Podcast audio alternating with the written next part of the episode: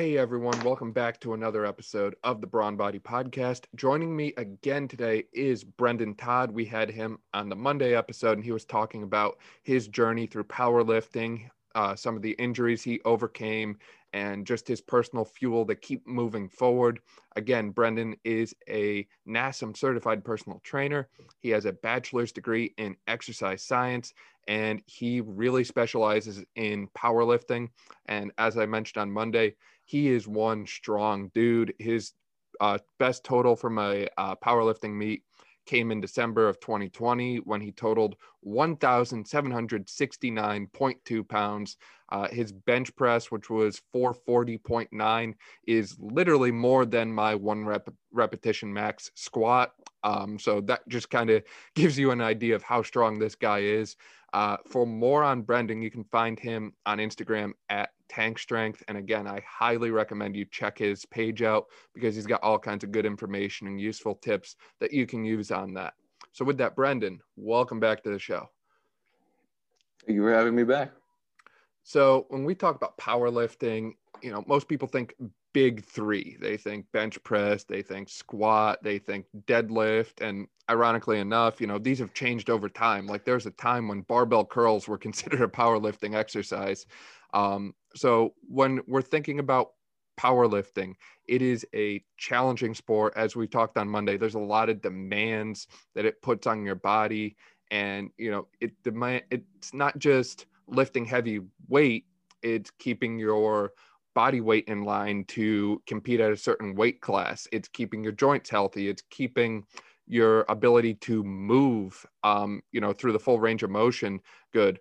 So with that, you know, let's talk about your training a little bit. How do you balance all these different things, all these different demands of the sport, and do so well at it all?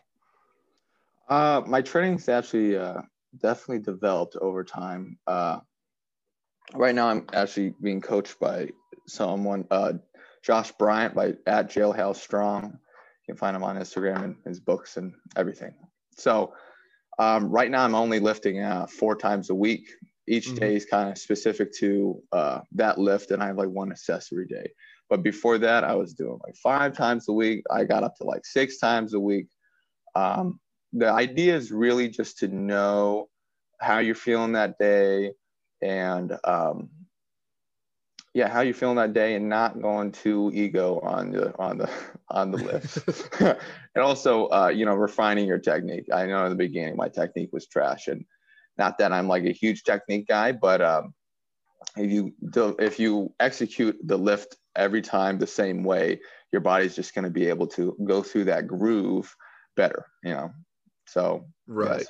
So it's almost kind of like a case of less is more. I know most people are pushing six days a week in the gym, seven days a week in the gym. There's people doing twice a day every day in the gym. And here you are seeing results on four days a week. Yeah. And it's go ahead. It's really um it's yeah, kind of less is more. It's also just you know, there's some people like my girlfriend now, um, she's going she's squatting four times a week. I only squat one time a week. I mean, she's mm-hmm. also much lighter than me. Um, she's on a different program. It's really personal, and it's um, it's managing that uh, total amount of stress that that lift is giving you. Right. When I lift, uh, do like my bench day, I do a ton of pressing work. Mm-hmm. So it's not, you know, that whole day is just towards pressing. So I do it once a week. But if I wanted to do it four times a week, maybe I would just only be able to do one exercise per week. You know, it's finding your amount of stress that's going to give you the adaptation that you need to get stronger. Right kind of finding that self through self experimentation finding your own minimal effective dose you know what you need to do in order to keep moving forward and getting stronger while maximizing the quality of the movement and not the quantity. Yes awesome good stuff. So with that too just the sport of powerlifting in general there's a lot of crazy strict rules that you know you have to follow if you're competing. There's a lot of equipment considerations that sort of thing. So how do you kind of go about balancing all those and what are some of those for those who don't know? Um, it depends on the federation. I compete usapl which is a drug tested federation Um, like for instance, the bench, you have to have your head on the bench, obviously your butt and your back, and your feet have to be flat on the ground. But then you go to like USPA, and I believe you can have your head off the bench and you can be on your toes while you bench. Then you have, um, I'm sure there's a ton more rules. I don't know. All I know is I got to show up under, uh, you know, at my weight that I'm supposed to be. I'm not supposed to be uh, the deadlift is not supposed to go up and down. The squat, I'm not supposed to pause it, and I'm not supposed to fail anything. So, um, I'm there's uh, there's more people who like care more about the rules and about the uh, look of the federation stuff. I'm still pretty new to this federation and um, to powerlifting in general. I've only been really just powerlifting for about a year, two years, a year and a half, two years. So, um, yeah, there's some rules. There's it's a little strict, but uh, right now I just follow what I'm supposed to uh, supposed to do and just execute it through. Yep, that's uh, nothing wrong with that. I uh, I just I know like the bench press pause is a big thing too. Obviously, Oh, none yeah, of them yeah. want the bar bouncing off your chest, and that always Mhm. drives me nuts at the gym because you know guys will be you know they're usually high schoolers, but they'll load up 225 on the bar because there's something about benching two 45 pound plates on each side. And you know they're bouncing the bar off the chest, their whole back, their butt is off the bench. You know it is awful form. And I'm always like, can we even count that as a rep or um yeah, it's tough when you start uh, you start lifting uh, the uh, especially to like a powerlifting standards, and then you just look at everybody else. You're like, soft knees on that deadlift. Uh, that wasn't long enough. Pause. And um, I mean, yeah, you're always gonna get the idiots in the gym who's trying to do too much and it looks like atrocious. But uh, you know, if you're squatting to parallel, if you're, you know, if you pick up the weight off the floor and look like you got locked out, even if you don't pause on the bench, I'm like, all right, but you're just not going to be able, it's not going to necessarily transfer over to competition. So, right right so kind of with that too diving into the bench a little bit more um when we talk about the bench press there's a lot more than just getting on a bench and pressing that goes into this exercise. There's a lot of accessory work you have to do. You have to keep each side even. Um, you know a lot of people don't understand that the back musculature is super important for a strong bench leg drive the list goes on and on. So when you're training for bench press or you're training clients for bench press, what are some of those accessory movements that you really like to focus in on? Um, well, the biggest thing is, I mean, obviously, I love the bench um, just because the more specific you are in doing something, the better you're going to get at it. So, a lot of bench volume comes from benching. Um, and then it depends on the cycle, depends on what they're doing. I'll do a lot of uh, dead dead bench press. I got that from my coach, Josh Bryant. Um, you're basically starting at the bottom, starting from a dead Mhm. stop, like a deadlift, and you're just pressing up, really working um, your power out of the hole. You're basically removing that uh, elastic energy kind of you get from the eccentric portion of the lift. Um, then you got volume work with a dumbbell. Maybe your feet are up on the bench. Um, then I, I dips, got a lot of dips, and then tricep work too. And um, oh, and then uh, tempos. Uh, recently, I just I read a book by Cal Dietz, I uh, triphasic, and he was talking about. Now, this is t- towards athletes, not necessarily like you know athletes, athletes, not strength athletes but he use, implements you know eccentric and isometric uh, uh, tempos and i took that away from that too i just started throwing those in and i've gotten pretty good uh, results from that too Right. And uh, the other thing I've noticed too is you do a lot of band work and even reverse band work sometimes. So, what is kind of the rationale behind all of that? your band work is gonna um, usually it's like lighter at the bottom. So where you're the weak some people tend to be very weak at the bottom like right off the pause of the chest. And then it's going to be increased attention at the uh, top. Now the either normal band or reverse band is going to do the same thing. It's just throwing the band in a different way. Um, and a little dif- uh, different uh, i guess feel to it i forgot the word but also has uh, I, oh, accommodate. Yeah, that's what it's called, accommodating resistance. Yep. The nice thing about the bands, one, they're cheap, um, and two is on the down portion, the band is actually pulling the bar down mm-hmm. faster than you know, I guess gravity would, right? It's like you know, kind of like a slingshotting down. So you also get that negative portion, that a different feel. So it's it's really snapping the bar down. Obviously, it doesn't look like that. You're still controlling it, but um, and then you know more resistance at the top when you're right. you're you're stronger at the top. And I love this approach for multiple reasons. One, like you just alluded to, you're getting that over under speed training with the variable tempos and the bands because, you know, in one, you could be doing a slow eccentric, and in the next set, you can add the bands and then it's pulling it down. So you're lowering the bar faster than you would on your own in your own power. Um, this is something uh, for those listening. I know you know I love Ross Edgley and the stuff that he does obviously there might be some performance enhancing going on there to do what he does but he is very big on the over under speed and the altered tempo and i love what you're doing with the bands as well um, dr john jaquish i think it's his name. He's a big biomedical guy. Um, he actually only lifts with bands. And um, he is very much larger than i am and much stronger than i am.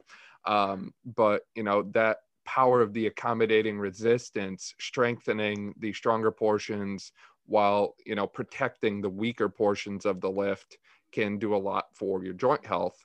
And that can do a lot for performance long term.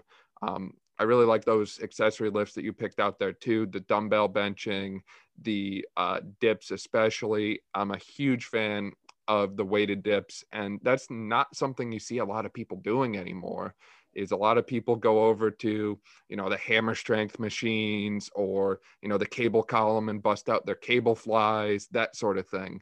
Um, so it's kind of interesting how we've seen a shift away from what I'll call the more classic exercises like dumbbell bench press, variations of the bench, and the dip over to these like machine and more specific movements. Yeah, there's a time and place for those too, but something like the dip, you know, your bench, uh, maybe even weighted push-up. I do a ton of those too. Um, mm-hmm. What it, you know, it just puts a lot, a ton of load on you, and and while inducing, you know, your stabilizer muscle, your muscles stabilizing the joints and all that, like a machine doesn't, or like an isolation thing does. It's not really like a chest fly. It's not going to put you in a position. Um, really training a heavy compound movement to overload those tissues to get stronger. Right. And uh, with that too, when you're lifting heavy, I'm sure you're probably using higher set counts and lower rep ranges for the most part. Um, but I think Lauren, when she was on a couple weeks ago, actually mentioned that you kind of do a scaled system where you start with a higher rep total or rep goal and focus on the quality of the movement and then slowly increase the weight and decrease the number of reps as you go. Yeah, um, you know, more weight you're going to be able to, uh, the more weight you're using, closer to your one rep max, the less reps you're going to be able to do with it. So usually we'll start, you know, if I'm doing like a hypertrophy uh, phase or something like that, you know, where I'm not really focusing on your one rep max, I'm just kind of focusing on how much uh, hypertrophy we can get out of it. So we're going to be using lighter weights, um, relatively lighter weights. Uh, and more reps, uh, maybe less sets. But then as we go up, you know, increase the amount of sets. So we still get, you know, some volume in out under heavy weight, but we're not gonna be able to do, you know, six plus reps with close to your one rep max. Right, right. Um, with that too, um, oh, I forget what I was gonna say. Um, but no, that makes sense. It's kind of like a continuum. Um, yeah. I think there's charts you can find online that correlate you know how many reps you can do at a certain uh, weight to um, your uh, percentage of your one rep max so you can kind of go off of that but um, there's other ways to do it too i know we use reps in reserve for everything um, i think you were talking about rpe scales too for repetitions yeah, um, you know, I guess the RPEs uh, depends on how you use it, but it can be similar to your reps and reserves. Be like, eh, how many reps do you think you got left? But if you're going really heavy, just like just singles, and you're kind of close to your one rep max, you know, you might not be able to get another super clean rep, but you know, it's still it's like uh, out of how tough it is, maybe it's like an eight. So I might not be able to get another rep, but I could definitely do this for a few more sets and not slow down. Right. So um, I that's I usually use like how tough it is, how what's the RPE, and then I'm looking at how the you know the lifter lifts the weight. If they're struggling, they're shaking. I'm like, all right, so we need to back down a little bit. I don't want it to look like that. But if they're just like the bars flying off their chest every time, or they're just standing up like it's nothing, and they're like, oh, it's like an RPE nine. I was like, come on, bro. I was like, you look fine. right. Now we just talked about what we consider the best, the bench, but the next one is arguably the worst, the squat. So with the squat, I know a big thing for people is the mobility in the form. It seems like, you know, most modern society has, you know, cost people the quality of movement in their squat, um, which is kind of ironic because, again, when we're young, you know, babies should be able to do a full range of motion squat. They're very lax, they're kind of Gumby ish, yeah. so to speak. And as we get into this modern lifestyle of sitting down, you know, seven, eight, nine hours in school, go home, you know, sit in front of the TV, play video games, whatever it is kids are doing these days. Um, you know, things tighten up, you lose those movement patterns, and you need to kind of re strengthen them. So, for the people that you train, especially who don't have that squat movement pattern down to begin with, where do you like to start with that? Um, I'm a personal trainer too. So usually people, um, everyone I've trained who like, you know, power lifts or like in, in someone athletic, you know, if you're playing sports, you should be able to squat, uh, I guess to depth or at least a parallel. Um, for in the general, uh, you know, like the general population, uh, per- person, if they're having a hard time squatting, they they know how to do it. Usually, it's just it's, so you tell them to squat, they're like, uh, how do I do this? But then you tell them to sit down into a chair, and then they're doing it fine. So you just kind of usually I start with like box squats, like oh let's just touch our box uh, butt to this, butt to this, okay. Then you change their stance with and stuff. You know, their legs looking really wonky. They're like not able to get down because their knees are shooting so far ahead, but they're like trying to put their butt back. You're like, ah, let's just widen our stance up. Oh, okay. Now you're okay here too. Um, for mobility wise, you know, I think that one of the best ways to get more mobile at doing something is doing it.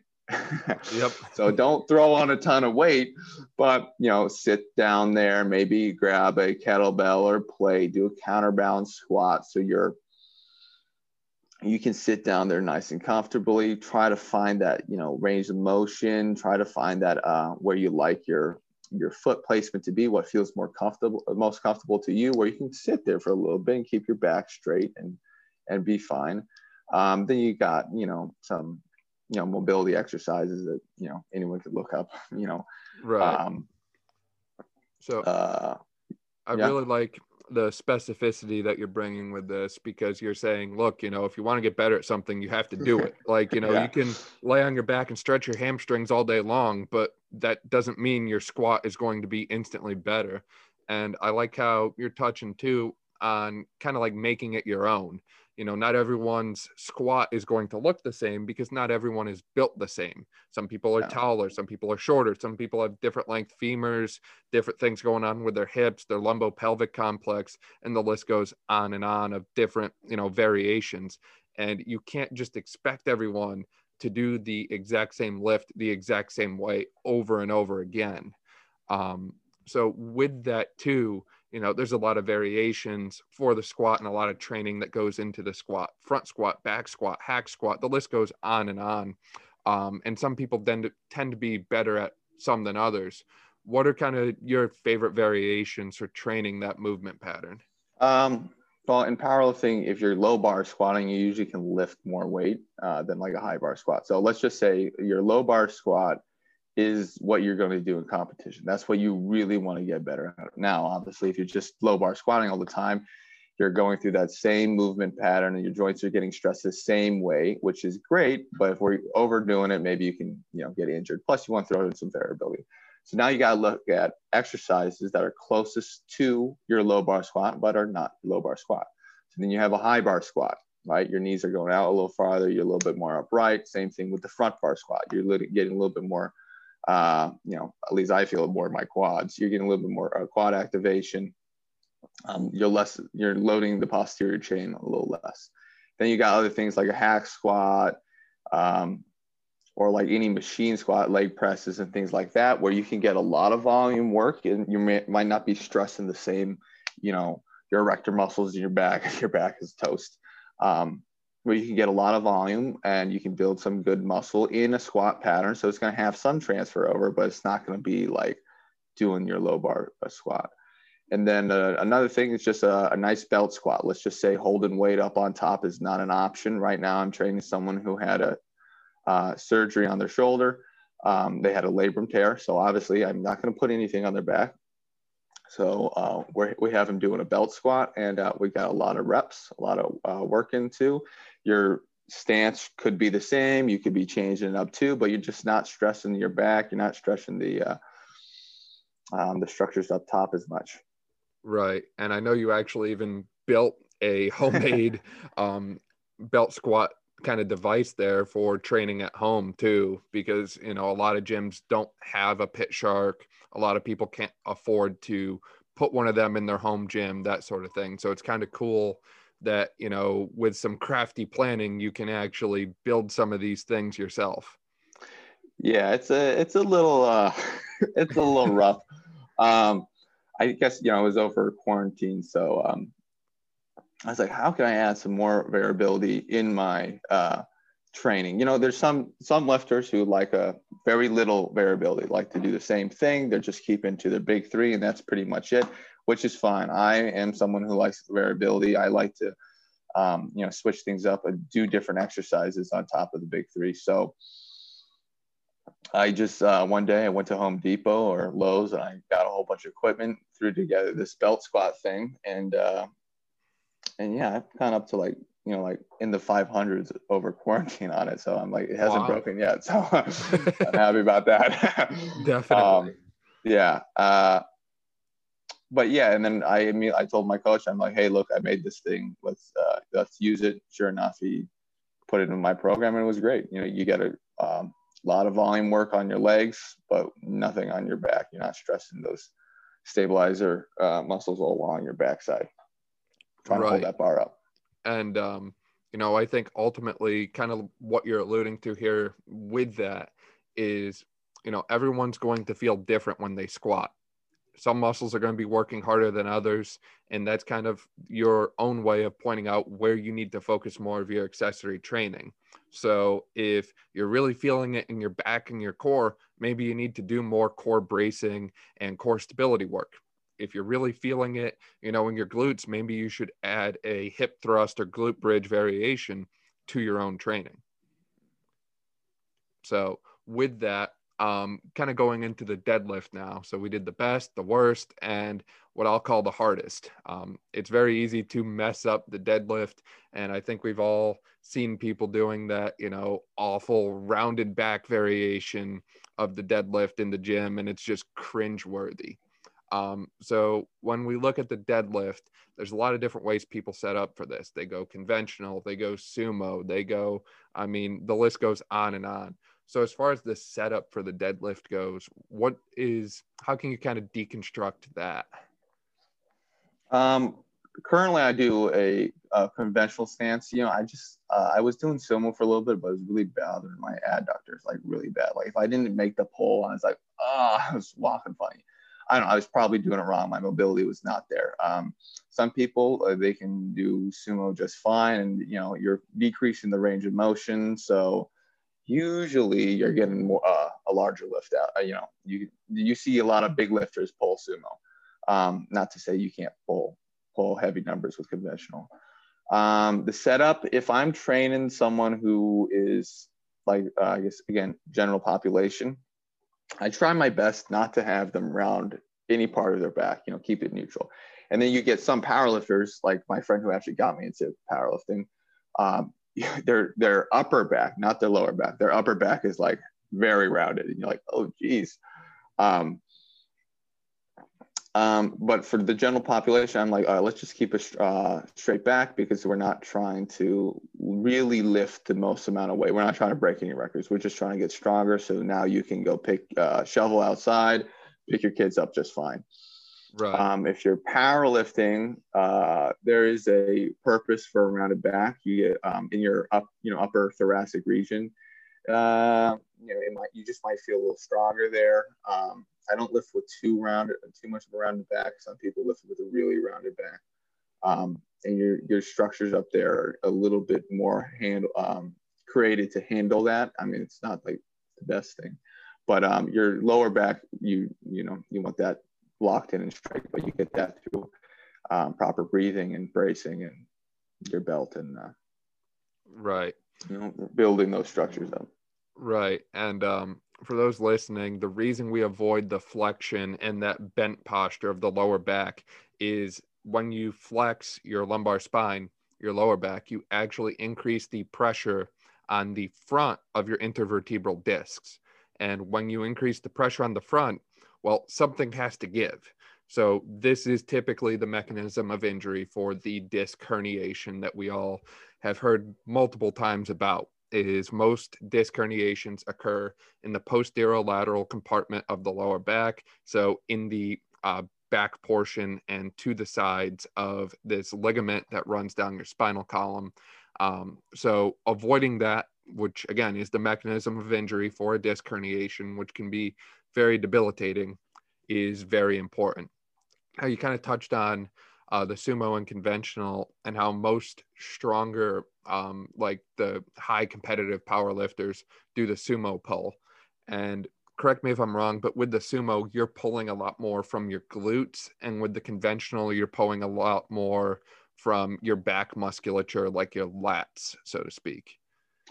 Um, i mean yes and no. I, it's kind of hard to say you're pulling more because you're it's just a, a, different movement. Like your back musculature, your lats are really just locking in your back, right? And right. your erectors are really just locking in your back. So they're holding a nice isometric hold. So your back's not flexing over. Now you're going to get that with conventional and sumo, but you know your sumo. Just think of it. You know, a lot of people can get into basically a very squatty position so they're not very hinged over. They're a little bit more squatted, uh, squatty. So they're they're using, uh, yeah, I guess they're a little bit more quads. You know, your glute, your different, uh, different, your you know your medius and uh, minimus glutes. I may be wrong, but a little bit more of that than let's say your maximus. Now your conventional, obviously, your glute is to, you know, stand you up straight, right, and uh, hip extension and and um, and same thing with your hamstring. So you might feel more hamstrings when you're pulling conventional uh, in your a different area in your glute too. But um, yeah, I would I would I tend to think of it more as a, a sumo more as a squat like pattern. A conventional is a it's more of a true hinge. I mean, not mm-hmm. even conventional. You can some people get into a really squatty pattern with that. You know, having the, their knees way over uh, over the bar. Uh, true hinge would probably be like an RDL or stiff leg. Right and touching on the RDL and stiff leg there, those are two very common accessory exercises we see people doing for the deadlift and this kind of movement pattern. Are there any others that you tend to recommend to people or train your uh, with your clients? Um, yeah, I, the whole idea is like the deadlift itself. It's it's can be very taxing, especially conventional, right? You're you're hinging up a lot of weight. Um, the whole idea with the RDL or a stiff leg deadlift is you're not going to be able to lift as much weight with those. So therefore, you're still getting an overload effect on your muscles, but maybe they're just not draining your CNS like a you know pulling conventional is every day. Um, those are the two big ones because uh, I have a lot of um, you know a lot of people they might not have access to a hex bar or like special machines, and all they have is some barbells. So I mean that's fine. You know, um, that and then I also train, like we said, the back acts as a huge stabilizer and um, and you know a little bit of movement. So pendlay rows, bent over rows. Um, I like to do chin ups, um, even though that's more of a vertical pull, not a horizontal pull. Uh, dumbbell rows, just to build up the back, and that's also going to transfer over to your bench too, right? You a mm-hmm. big back is going to be able to stabilize um, your body on the bench while, uh, on the on the bench while you bench. Uh, then you got trap trap bars. I usually do that for people uh, more in the gen pop or really having a hard time hinging over due to a lack of mobility or um, yeah, usually it's due to lack of mobility or comfort. Um, like hex bar or trap bar. Um, and then things just like you're working your hamstrings, uh, either through like some hamstring curls if you're going real isolated, or like maybe uh, glute ham raise or something like that, just to build up those tissues to build up that strength. Right. Um, and with that too, as we've kind of alluded to throughout this, these exercises and powerlifting in general should not be something people shy away from because ultimately you're getting stronger at movement patterns you do every single day. and that's something for everyone, not just a small, you know, specialized subset of the population. Um, absolutely. Uh, yeah, I, I think general population, and they're huge compound movements. Like your deadlift, your your you know, I've done deadlifts before. My lats gotten sore. I mean, they're not like moving the weight at all, uh, but they're just holding that isometric really, really, um, really hard, taking um, taking the weight up. So, and like you said, you're going through that full range of motion. You know, your deadlift. You know, maybe you're not you're not squatting down every time you shovel snow. You know what I'm saying? Yep. You should be bracing, squeezing your um breathing, bracing, and then you're hinging over sometimes to do that. You know, your life is not um, life is not like a barbell. You know, it's it's very different, very. Um, but those barbell movements train you for life. You know, you got your bench, which is just a press. You got an overhead press, which is a vertical press. You got a chin up, which is a vertical uh, pull. Deadlift, uh, deadlift, and bent over rows, horizontal pulls, and a squat, uh, training your squat pattern, right? Yeah you should be able to do that. And you see athletes and you see general population people doing this uh, and transfer over to their sport or their everyday life. So those are why they're great exercises. And those are why we uh, test them to see how strong we are because they're just uh, so useful. Right. Great indicator of strength. yeah, simply put. Um, so I know we're kind of running out of time here. So two last things. Um, do you see a over dependency of people on these assistive devices? I'll call them for training, the lifting belts, the wraps, the straps, the you know, so on and so on. Um. Uh, yeah. Uh, it depends. It depends. Like if you're going to, if you're training for powerlifting and you're going to lift in competition, let's say you're doing equipped or like raw classic, I believe, which is they're using wraps, then your your main work should be with the belt on, with the wraps on, like you want to powerlift. Now I'm not too, uh, I don't know anything about equipped, so I don't know if you can keep putting those really tight uh, suits on. But yeah, so I, I throw on sleeves every time I squat that, and um, my knees um yeah I, they've helped my knees so um but i also like uh, just squatting without a belt. I like to be able to breathe into my belly embrace. I like to be able to um, you know, do whatever i have to do without all this assisted equip- equipment on. So you're just changing up the variability doing all that. Uh, if you're going to the gym every single day and you're throwing on a belt for everything then you're not training uh, you know you're bracing without a belt on. So maybe you're fine while you're in a meet but when you go to go pick something out and you don't know how to brace without a belt and you slip a disc then you know. Right. Yeah that uh that makes sense. And i think you know with that a lot of people kind of over depend on some of these things. Um there's one individual at the gym i go to who always has a weightlifting belt on it doesn't matter what exercise he's doing. He's doing tricep pushdowns. He's doing cable flies. He's doing machine seated bicep curls, and he's got his belt on. Um, so it's know. probably not too tight because if you're wearing a, you know, I have a big old thick powerlifting belt. you know, I don't want that on any longer than I need it on. So if you're just walking around with it, you're probably not even using the belt the way it's supposed to be used. just for show, just for show. Yeah. Fashion Probably, probably an older guy, right? Yep. so, and last thing here. So, as we alluded to, you know, these movements, these exercises are for everyone.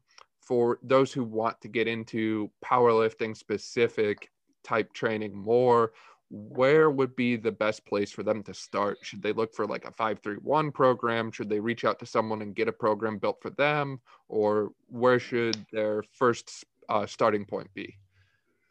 Um, program wise, is I mean, there's just a ton online. Like if you want a program, I, I, I even I think there's a uh, like a uh, there's a website just of Google Sheets of free online programs. Um, I read uh, Principles of uh, Strength Training by Mark Rippetoe, which I know some people are like a little uh, iffy about him. You know, he just has a very easy, simple plan. You add five pounds, you keep everything the same. And when you're a novice, that's just a great way. You're going to be able to adapt so much, so easy compared to someone who's not a novice. You know, because you're just like learn you're basically like learning movement so you're adapting so quick so you can add five pounds to the lift every every uh every week or what whatnot um but i'd say the biggest thing is at least recording yourself and finding someone who's knowledgeable about the technique so you might not be like oh look i'm, I'm looking i look fine but maybe your knees just going in just a tad bit maybe your foot is a little bit too pronated and um, and someone should be able to point that out to you, be like, hey, you know, um, really think about spreading your feet. Uh, push your, uh, we want your knee to go in line with your toes. So if they're coming in a little bit, that's, you know, those, we're coming in a little too much over here. Oh, your lower back is a tad bit rounded. Let's think about doing this. Oh, you're not reaching depth like you want to. Let's just think about, think about crushing a walnut between your femur and your, uh, and your hip joint. So maybe you can get down a little lower. You know, keep that back straight. You know, tuck, hide the ribs and all that. Um, just someone who's knowledgeable and help you out there. Um, your the amount you lift is not uh, is not necessarily an indicator of how smart you are in something, but it, it will help. So if yeah, you know, if someone looks really refined, you know, serious, and they look like they know what they're doing, they might know what they're doing. right. So in general, just start you know don't sit around waffling waiting for the perfect program. Just start something. Yeah oh absolutely. You kidding me? Do not wait for the perfect program because you're going to be waiting forever. Uh my pro my programs i implement keep changing because i'm still learning. I'm still um you know somewhat new to coaching. So i'm like oh you know i like this idea. I'm going to implement and see how it works with my athlete you know? right. Keep it simple and oh, you know, keep it simple. don't underestimate the value of getting help from a professional or a coach or someone who knows what they're doing.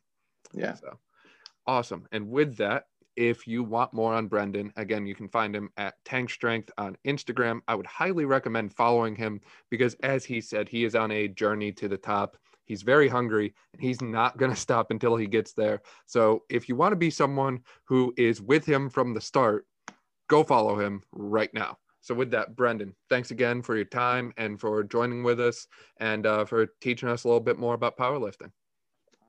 Thank you so much for having me on. I uh, hope I'm on again soon.